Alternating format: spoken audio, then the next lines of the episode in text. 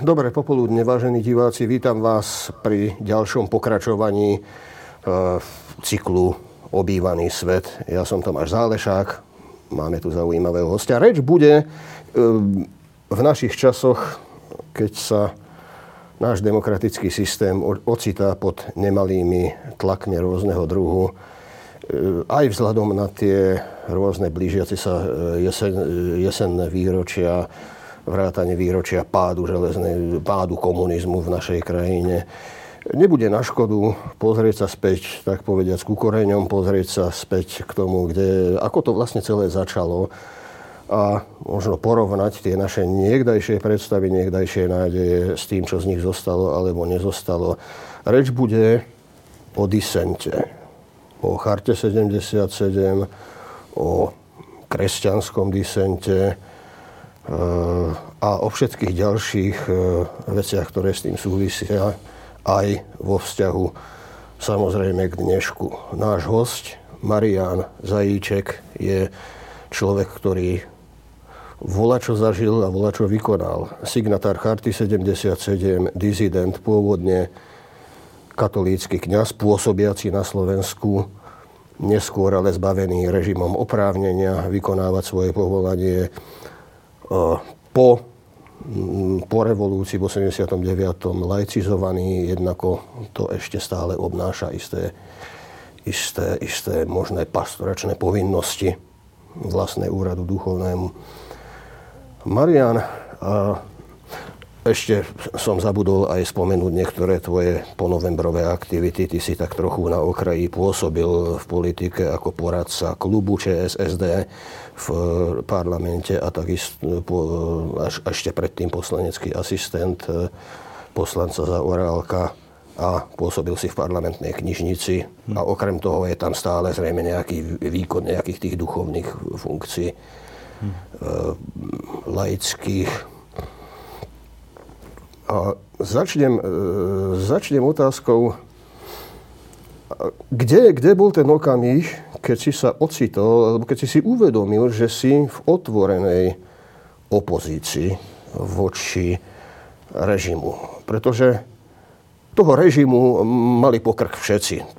Tej ideológii neveril prakticky nikto, ani, ani v UV. Ale Stať sa dizidentom to nebolo jednoduché. To nebola samozrejmá opcia. Nie každý, nie každý sa k tomu dopracoval, nie každý bol ochotný to postúpiť. A stať sa dizidentom znamenalo byť oficiálne vyhláseným za vyvrhela. Čiže to bol istý, istý osudný krok do nejakého do určitých podmienok existencie, tak povedať. Tak ako sa to stalo a kedy sa to stalo? Áno, už som viackrát tento... Ďakujem za pozvanie a som rád, že môžem s tebou zdieľať tie, tú dobu. Tom, e, Tomáš, ja som bol vychovaný v tradičnej katolíckej rodine, vyštudoval som teológiu a vôbec ma nenapadlo niečo také, ako angažovať sa v politickej oblasti, ale bolo to vďaka môjmu kolegovi, vtedy kaplánovi v Senci, Robertovi Gombíkovi, ktorý mi prišiel povedať, Marian, v Prahe sa niečo deje. A ja som proste v Pezinku bol ako kaplán na fare a hovorím, Robert, tak to je ale, musíme si to vypočuť. A bola tá možnosť vtedy, lebo existovali vysielač, vysielače e, zo, zo západu, ktoré monitorovali a mapovali ten vývoj politický u nás. Bola to Slobodná Európa, ktorá väčšinou bola bohužiaľ rušená, ale bol tam aj hlas Ameriky. A my sme proste, Robert prišiel s tým, Maroš, je tu e, vážna vec, ktorá sa udiala v Prahe. E, vznikol text Charty 77, ktorá, ktorú podpísali e, proste nejakí Češi. My sme nevedeli, ne, nepoznali ešte tie mená vtedy. A v ten večer sme si s Robertom tú chartu v hlase Ameriky, rozhlase vypočuli. A prvá naša reakcia bola, musíme ísť do toho to bolo také, vieš, že videli sme, že je to niečo veľmi ako dôležité, ktoré sa dotýka ako človeka, jeho, jeho dôstojnosti, ľudských práv a vedeli sme, že ľudia, ktorí sa za tým postavili, tak majú problémy, vyhazovaní z práce, výsluchy, väzenie a také veci. A my sme chceli a tužili ich podporiť, lebo sme kňazi a treba, trebalo vtedy e, zaujať tomu nejaký postoj. Nemali sme rodiny, ešte sme mali ten celibát, zdržali sme ho obidvaja nejakým spôsobom a nemali sme tú, tú väzbu na rodinu, aby sme sa obzerali, či keď ten krok urobíme, tej podpory, či to bude dobré pre tých ostatných a tak. Tak my sme vtedy, v tú, v tú noc sa rozhodli, že pôjdeme rýchlo do Prahy a navštívime jediného, ktorého sme poznali, a to bol Pavel Kohout.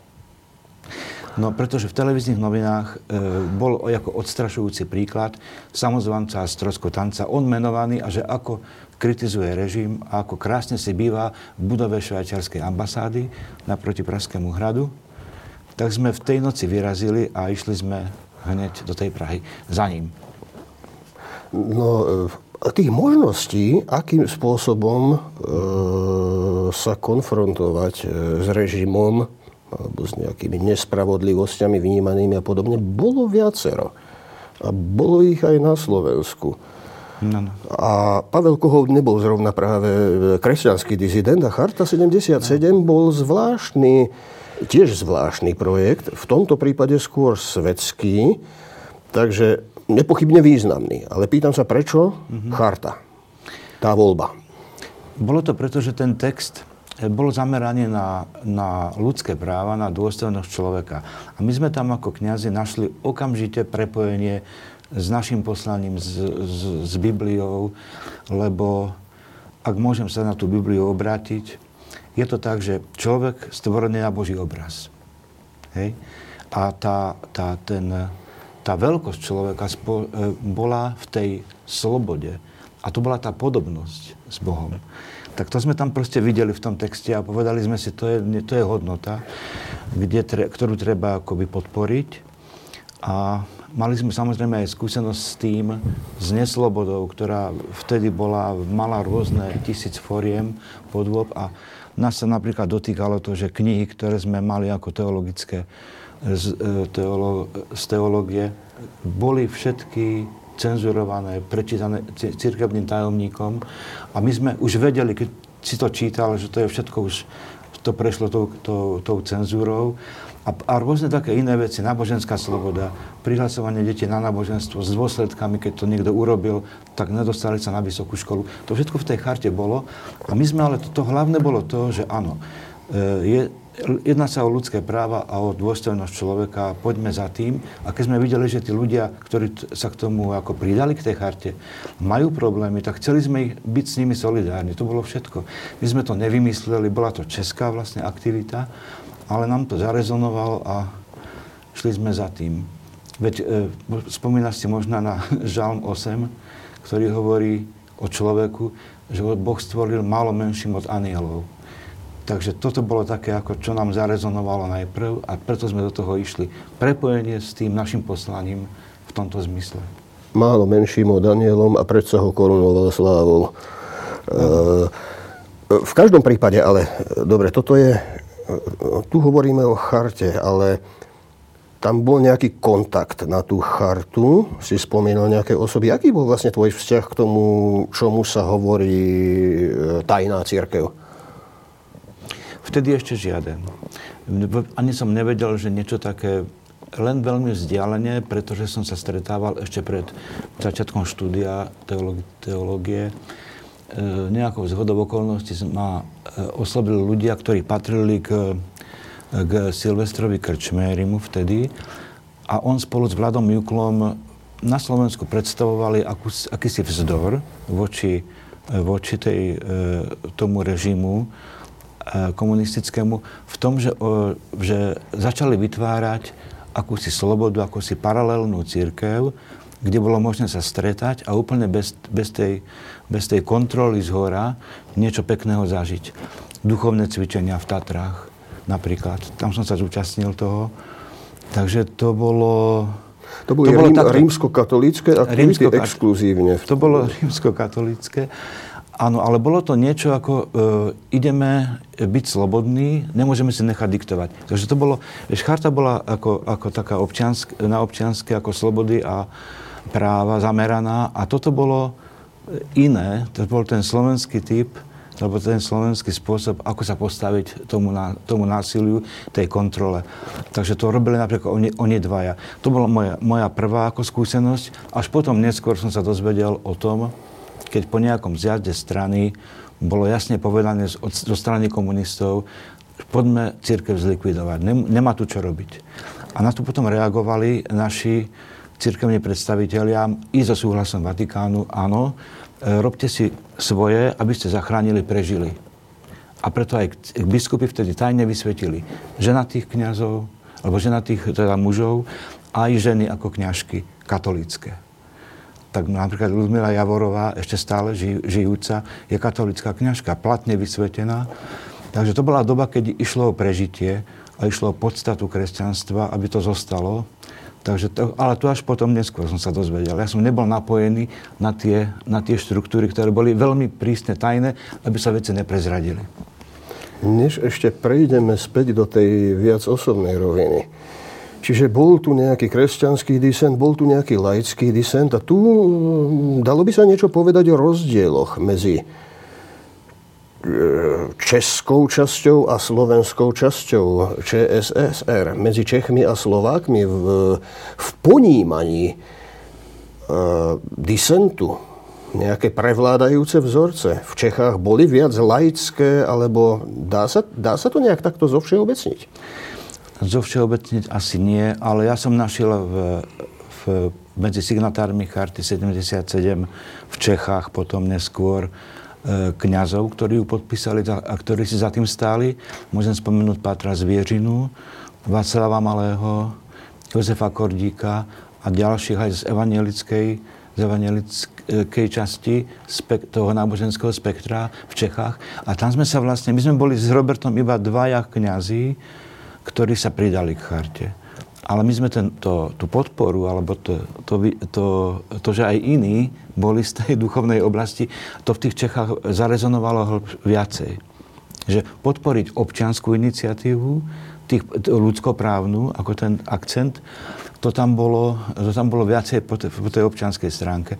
Ale vieš, e, Slovensko tiež malo podľa všetkého až 60 signatárov charty ktorí treba žili v Čechách, ale boli Slováci. Strašne je to komplikované dohľadať, ale máme tiež, ako, že sa k tomu pridávali.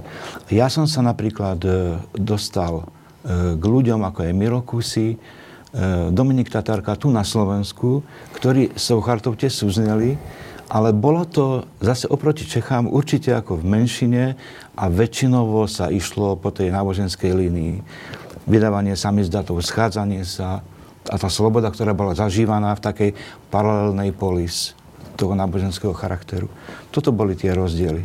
A charta predsa tiež vytvárala akúsi paralelnú polis. A otázka znie, boli v rámci tej paralelnej polis vtedy poznať nejaké napätia, povedzme, medzi českým pohľadom a slovenským pohľadom, alebo medzi kresťanskou časťou disentu a tou, nazvime ju svetskou, veľmi široko všeobecne. Možno je to hlúpa otázka, lebo vtedy boli všetci na jednej lodi, ale boli predsa sme, len. Boli sme, áno, na jednej lodi, to je pravda. Ja viem, že Miroku si spomínal e, takú svoju skúsenosť negatívnu s tým, že bol sklamaný z toho. On podpísal chartu, ale nikdy nebol prizvaný ako k vytváraniu tých dokumentov do tej aktívnej časti e, prizvaný proste. Ne, ne, nebol, nepatril medzi hovorcov napríklad a mrzelo ho to, že nebola tá česká, tá, zo strany, z českej strany neboli Slováci takto akoby prizvaní e, k tej spolupráci, ale bolo to aj dané tým, že vtedy napríklad e, prišli dizidenti, ako bol Zdenek Mlináš, do Bratislavy, chceli osloviť Dubčeka, ale kvôli policajným e, prekážkam, že tam bol strážený ten dom Alexandra Dubčeka, tak sa k nemu nedostali. A ani ho nemohli osloviť a chceli. Takže tam snahy boli, ale v podstate sa to neprepojilo. A my sme sa k tomu dostali, ako som povedal, tak akoby náhodou. Ale je nás viacej. A ja dúfam, že keď sa podarí stretnutie tých slovenských signatárov. My si ich postupne vyhľadáme a ktorí ešte žijú, stretneme sa a budeme si rozprávať o tom, ako k tomu kto kedy prišiel, ako, že prečo vlastne to podpísal, prečo sa pridal. To je ešte trošku, trošku na zmapovanie a teším sa na to. No. Máme to v pláne. Čo to teda znamenalo e, pre... E, vrátim sa k tomu, čo som chcel naznačiť na začiatku, že prihlásiť sa verejne no. do opozície voči režimu znamenalo že režim začal strpčovať život. Ako, ako sa to prejavilo na tvojom živote? Lebo ako, to, ako, ako vlastne vyzeralo, hovorím to tak trochu aj na, pre priblíženie divákom, ktorí už sú z tých ročníkov, že nemali šancu e, pamätať si na, na, na, na starý režim. Ako to vyzeralo v praxi každodenného života? Čo sa zmenilo? V mojom prípade to bolo tak, že e, keď som z akejsi naivity na prv, pri prvých výsluchoch keďže som si bol vedomý, že nič som zlého neurobil, tak som spomínal, keď sa ma pýtali na mená, že komu som o charte rozprával, tak som povedal, hej. A to znamenalo strpčovať život tým ostatným, ja som netušil, alebo mohol som, ale vtedy ma to nenapadlo, že všetci tí, čo, z ktorých som menoval, boli vypočúvaní a mali obrovský strach, čo bude ďalej. Čiže bol... akákoľvek informácia sa povedala zdanlivo neškodná, všetko si dokázali Takže poskladať ja som, a použiť. Áno, ja som potom až neskôr kontaktoval tých ľudí. Poviem ti napríklad e, v Šťavnici, tak tam sme boli spolu, tam bola dcera e, organistu Anka Jakubíková. Vtedy e, sme sa už poznali, ako som tam bol na fare a ja som ju poprosil, aby šírila text charty v Banskej šťavnici medzi mladými. A ona to prijala s a urobila to, ale potom mi aj neskôr napísala taký zlý dopis, Marian zničil si mi život. Lebo nedostala sa na vysokú školu a keď ju vypočúvali, tak boli ako nepríjemní, spala niekde na zemi, proste v tmavej miestnosti, kde, kde boli ľudia vypočúvaní, krv na stene, nejaký výkali a niečo také. Takže zlá skúsenosť to bola. A takto podobne aj môjho otca vypočúvali, moju švagrinku, ktorá bola tehotná, zase svietili jej do očí a proste bolo to také ako nepríjemné pre tých ľudí. Ale mne to celé vtedy v, tej, v tom nadšení, ako mi to nedochádzalo, že ja tých ľudí vlastne keď ich pomenujem, ale tak niečo bolo aj automaticky, lebo bol to môj otec, moji bratia, tak oni išli potom, pýtali sa. Takže to bolo pre mňa takto ako do, veľmi ťažké, ale Druhá stránka veci bola tá úžasná, že nás podporili ľudia, ako bol napríklad Janko Budaj, prišiel za mnou do Pezinku na faru a povedal, my sa nepoznáme, ale počul som o tebe z hlasu Ameriky, kde si to podpísal a stojím za tebou a nás je viacej, kedykoľvek budeš mať cestu do, do Bratislavy, zastav sa. Tak sme s tebou. A tak podobne v Prahe potom mi dal Milan Hübl adresu na Mirakuseho, ktorý bol na úplne opačnej strane e, akoby spektra toho ľudského, že on bol marxistický filozof a tam som našiel zase azyl, kedykoľvek som prišiel, tam bola, bola, bola, bola moja podpora duchovná u Mirakuseho. Na rozdiel od biskupov, ktorí, ktorí nechceli, aby sme tam boli. Julius Gábriš, ktorý ma vysvetil... Nechceli, aby ste kde boli? V charte. No. Lebo, lebo, áno, prepač.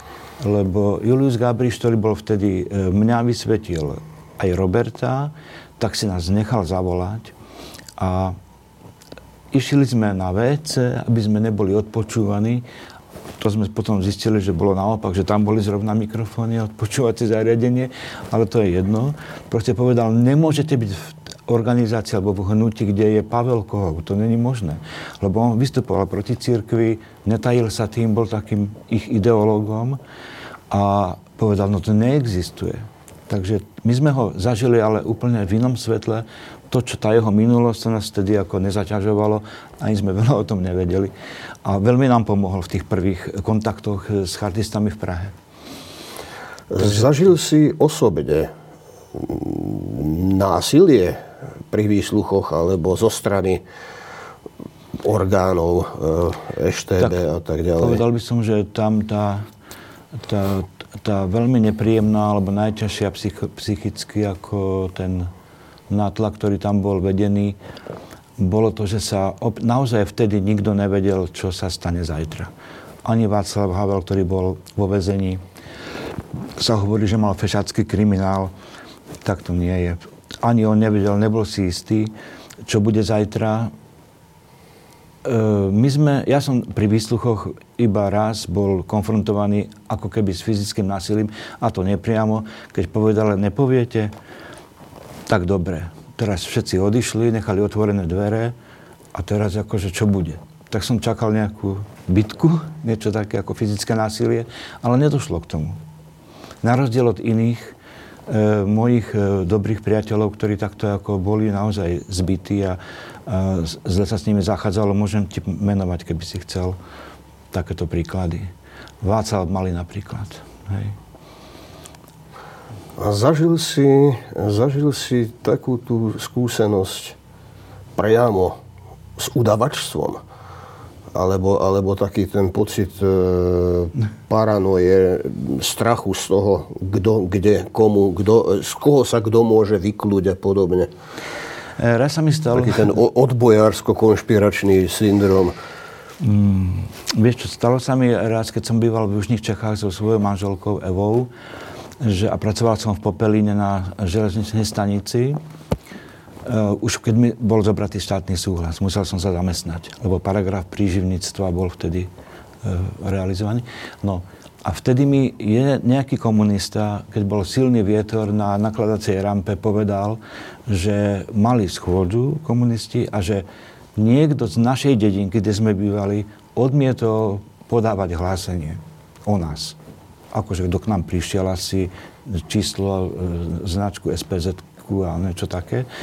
Takže to len toto ako zo strany toho udávania, keď, keď to spomínaš, nič iného ma ako nenapadá v tejto súvislosti. Keď sa povie charta a dissent, tak lietajú vo vzduchu také výrazy ako paralelná polis, to už sme spomenuli, alebo možno nie celkom šťastne volený výraz nepolitická politika, ale mm-hmm. ty si hovoril, že predtým si nevnímal e, veci príliš politicky.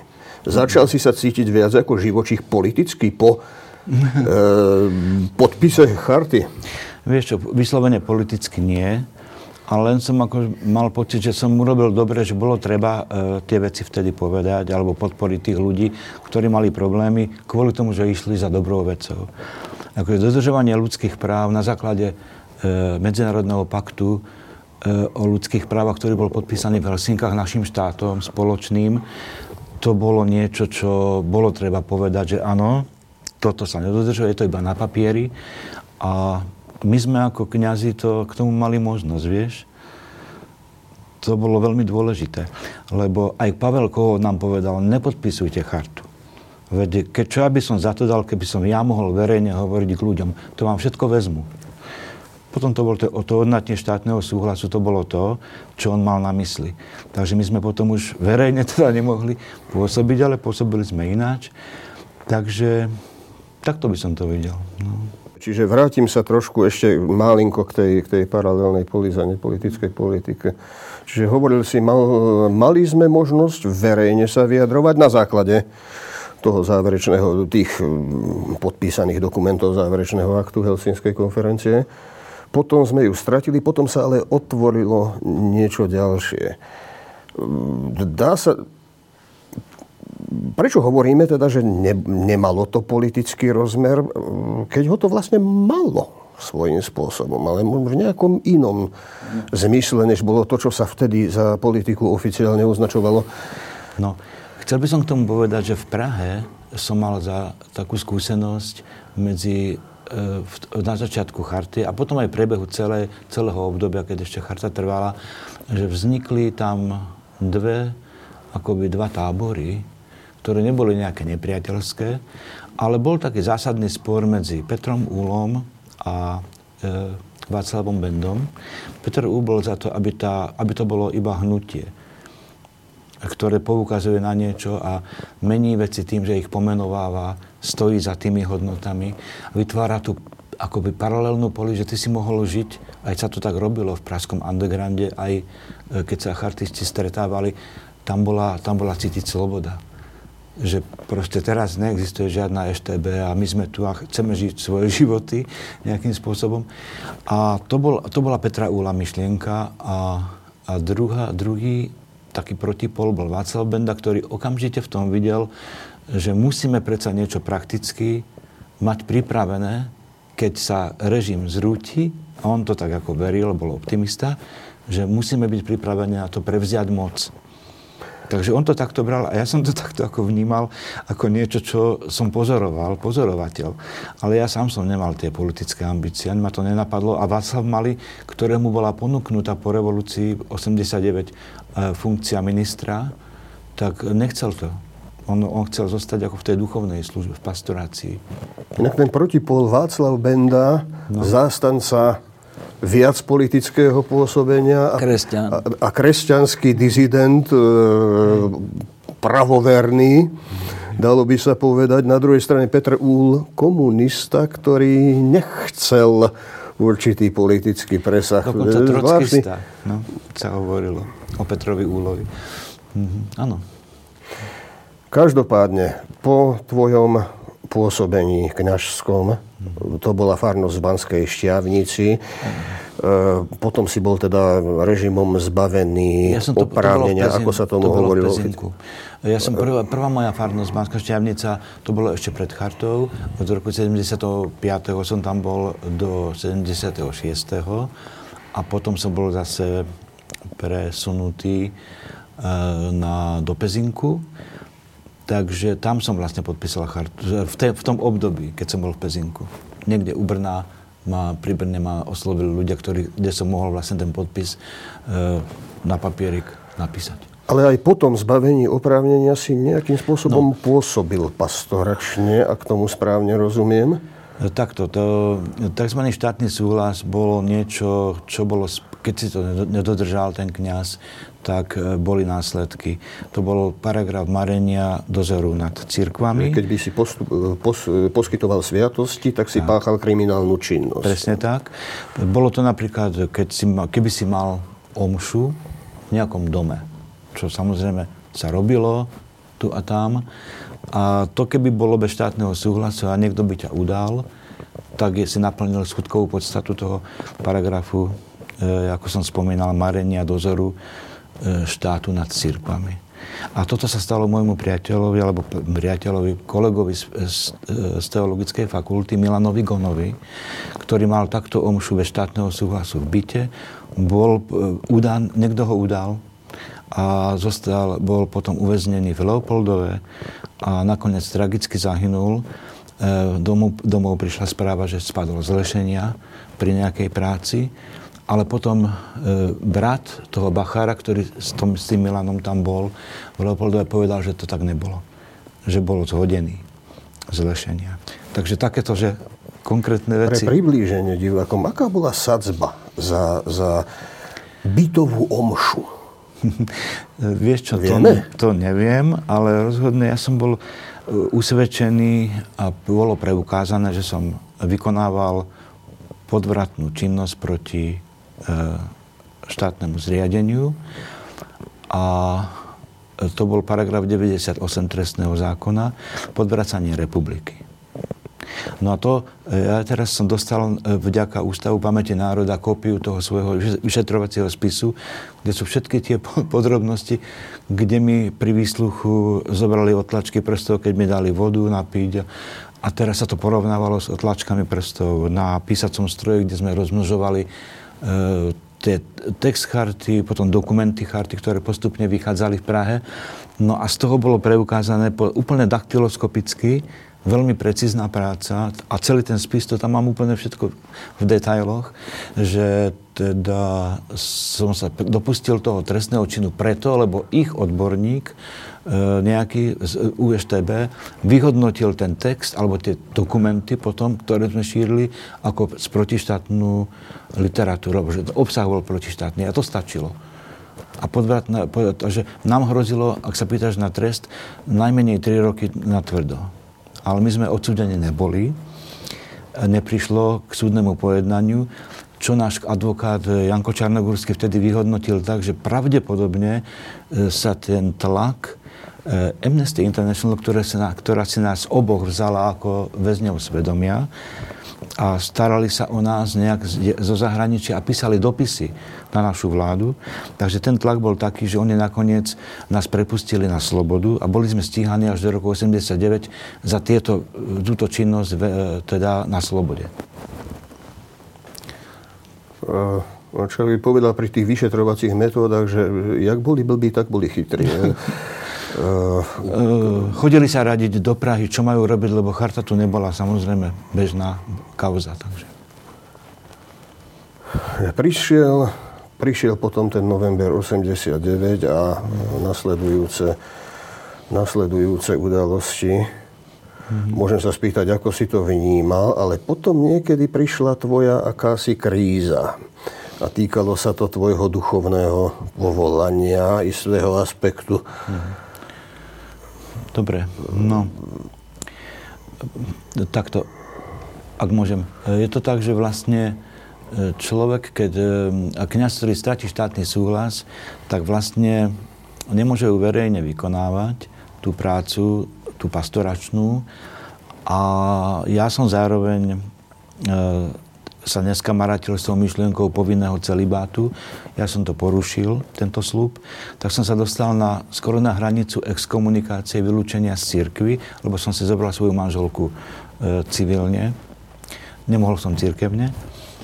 Ale keď som, keď som veci konzultoval na, na biskupstve pražskom, tak mi bolo povedané, že cirkevné právo je také, že e, dá sa uplatňovať tá exkomunikácia iba vtedy, ak je splnená podmienka slobody e, v tom štáte a to nebola.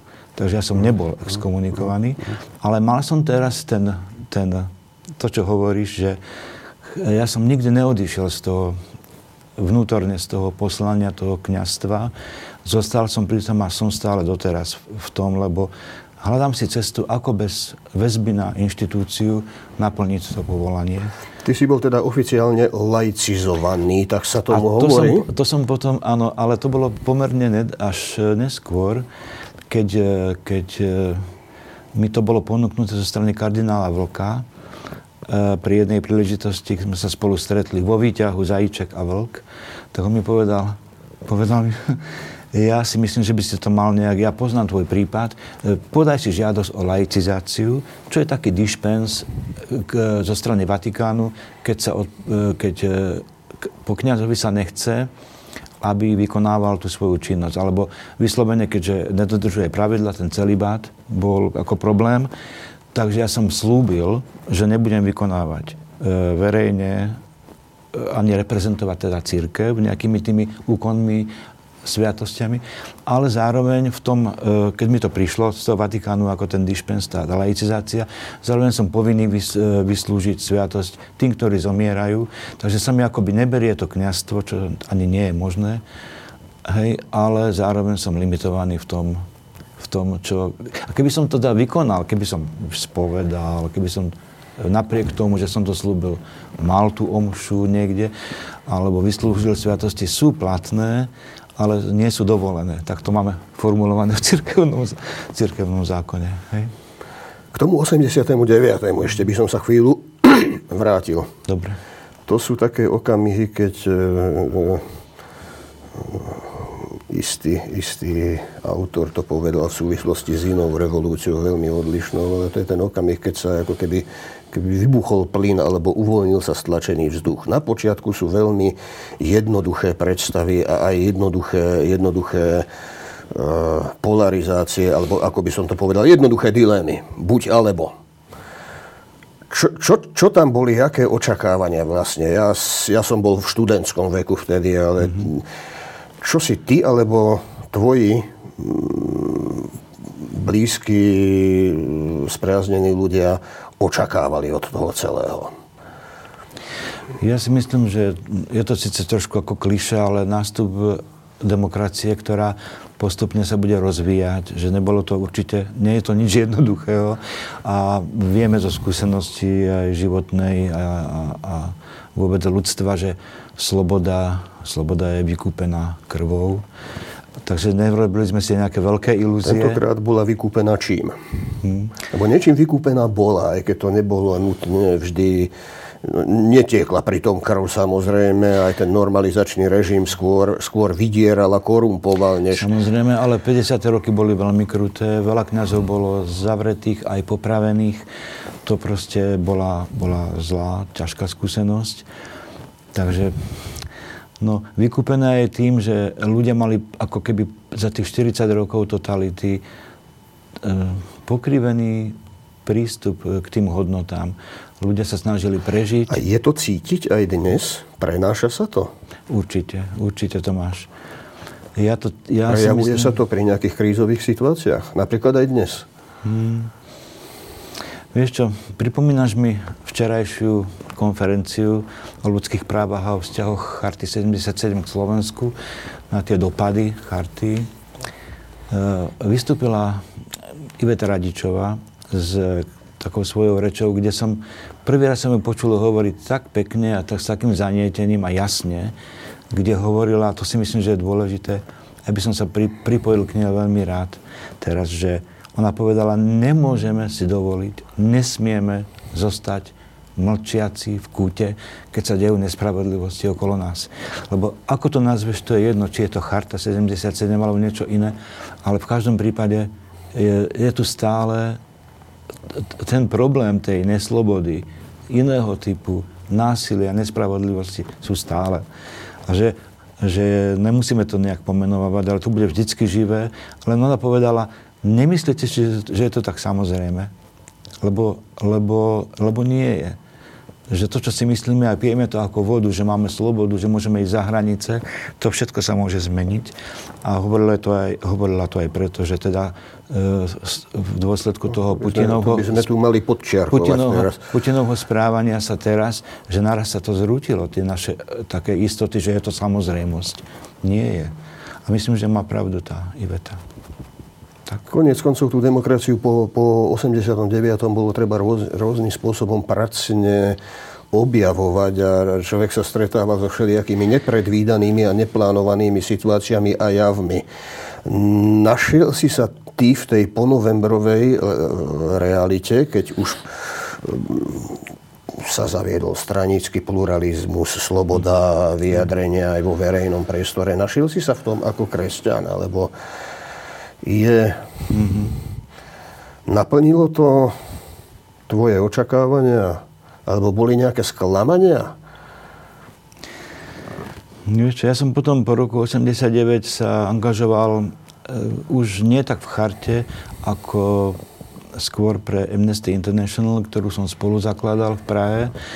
A bolo to, pre, bolo to pre mňa dôležité preto, lebo sám som na vlastnej koži zakúsil, že som sa dostal na slobodu vďaka dvom skupinám Amnesty. Jedna bola v Štrasburgu, jedna v Stuttgarte, ktorí si ma osvojili ako väzňa, väzňa svedomia, aj Roberta Gombika. A proste robili dáku činnosť. si hovoril, tak ja budem v tomto niečo robiť. A tak som to aj, myslím, podarilo. A funguje to stále ďalej a ďalej, takže... Čiže slobodu si nikdy nelutoval? Jejda to nie, Bože. Nie, nie, nie. To, to je moje rozhodnutie a ja si myslím, že môj názor je, že ak niekto sa mal pridať vtedy k charte, že mali to byť kňazi, podľa mňa. Lebo tí mali ten priestor, ako aj morálnu povinnosť byť solidárni s tými, čo idú za niečím veľmi dôležitým, ale to prepojenie vieš, tých duchovných, akoby kresťanských hodnôt s tými občanskoprávnymi, to je, to je veľmi úzke.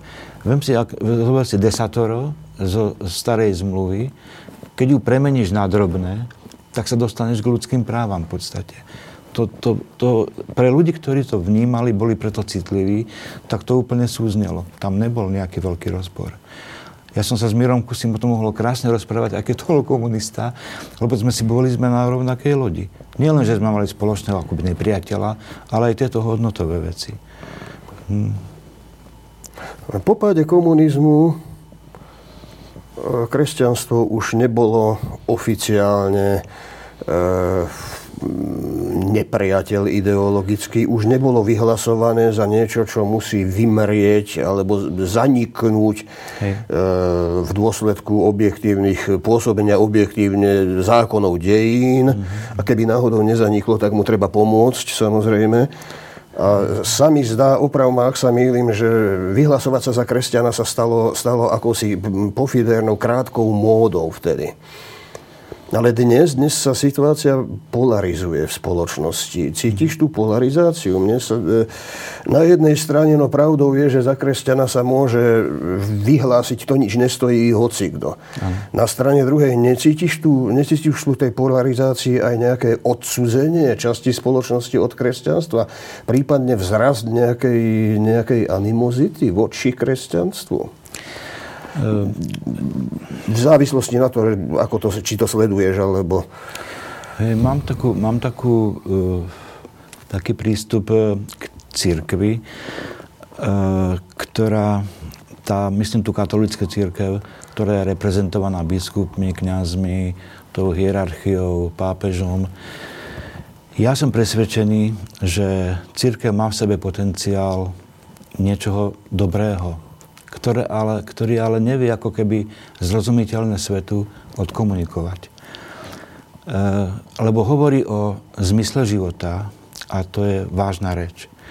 Ale my ako by sme, ako by sme nevedeli a nerozumeli tomu, čo chce povedať, lebo je, je to už to je chyba tej církvy, že sa takto ako keby oddelí, skorej bráni tie hodnoty, vystavia tie, vystavia tie múry a sama je akoby skoro nedostupná nezrozumiteľná. Toto myslím si, že je treba, aby naši, naši predstavitelia církevní... To sa ale deje, spôsobom... to sa ale deje vinou tradície, autorit, hierarchii. Hmm. A ak ide o komunikáciu, ide to bez tradície, bez hierarchie, bez autorít?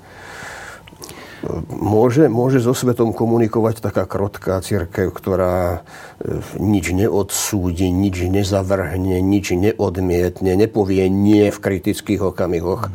Vy ste predsa povedali svojho času nie komunistickému režimu napríklad. Celkom isto si myslím, že e, musíme e, vedieť, že tá, tá inštitúcia církvy je celkom iste často veľmi vzdialená od toho, od Ježiša. A to je taká, taká prax, e, my sa stále ako keby musíme vrácať tomu pôvodnému. A tá väzba na inštitúciu, na, tie, na, tie, na tých predstaviteľov nie je, nie je definitívna, nie je ako keby e, tak strašne dôležitá, lebo ľudia, ktorí porozumeli Ježišovi, tak už tým, že sa poznajú, že sa schádzajú, že, že žijú ten svoj život kresťanský, tak tým oni vlastne tú církev tvoria to je vlastne církev nie z definície inštitúciou. Takže takto by som to aj ja videl, že ja nevidím ani v mojom živote nejaký odklon od církvy. Bola mi ako keby matkou, lebo ma e, napríklad teraz mi umožnila príjmať sviatosti. Moja mama e, ľahšie zomierala, keď už nebola, keď, keď bolo jasné, že som sa zmieril s Vatikánom, že tam, že tam prišlo k tomu, že ja môžem pristupovať k sviatostiam a prestala mať ten pocit, že prídem do pekla a takéto veci. Takže ten, ten vzťah veriaci a inštitúcia by som povedal, že musí tam byť vždycky nejaké napätie a také kritický, ten kritický prístup. A chýba mi to, že církevní predstavitelia nepomenovajú veci, vyhýbajú sa problémom často keď, keď je zneužívanie detí alebo podobné Čiže iné. nevedia povedať nie v istých momentoch. Áno, alebo a, príliš čakalo, často hovoria áno. Čaká sa, to, čaká sa to od nich, nepovedia to, mlčia. Zober si prípad e, Roberta Bezáka. To bol človek, ktorý poukázal na zlé praktiky v cirkvi a musel odísť. Tak to sú zlé veci. A tam, tam to, to, to nie je dobrá cesta. To sú aj moji spolužiaci, tí biskupy teraz. A predsa ich musím kritizovať, že, že, že mlčia, že sú pasívni. Čiže ten hmm. osobný vzťah k Bohu, tvoj, ako to ty prežívaš, čím sa líši postoj kresťana od postoja príslušníka akýchkoľvek iných náboženstiev, treba z muslimov? No vieš čo, ako... Čo to znamená? Je to, to je fenomén tej viery, ktorá, je, ktorá naozaj sa oprávnené e, sa hovorí, že viera je dar. A ja, keď som stretol svoju cerku nedávno a povedal som, keby som náhodou odišiel e, z tohoto sveta, chcem ti len niečo povedať, aby si vedela úplne to základné, čo by som ti vždycky rád povedal ako svoju skúsenosť z kresťanstva. Povedal som jej, že to, čo si myslím, že som porozumel, alebo to, čo je dôležité, že stvoriteľ existuje a že ho smieme nazývať otcom. To bolo niečo, čo mne nieslo život. A všetko ostatné je iné, je vedľajšie. Aj keď to bolo v rámci tej církvy, ale toto som ako ja osobne takto prežíval. A to myslím, že má veľa ľudí. A tam tá, fenomén tej viery, je, to je... No, ale zhodujeme sa v tej, v tej dôslednosti človeka i s tými civilnými iniciatívami, môžeme to pomenovať ľudské práva, a tým čo, tým, čo prežívame my z tej Biblie, ako tie Ježišové ako slova, že naplniť ich, to sa veľmi, veľmi k sebe akoby, je to kompatibilné. Čas sa nám nachýlil, hoci by sme mohli o tom hovoriť ešte, ešte oveľa dlhšie.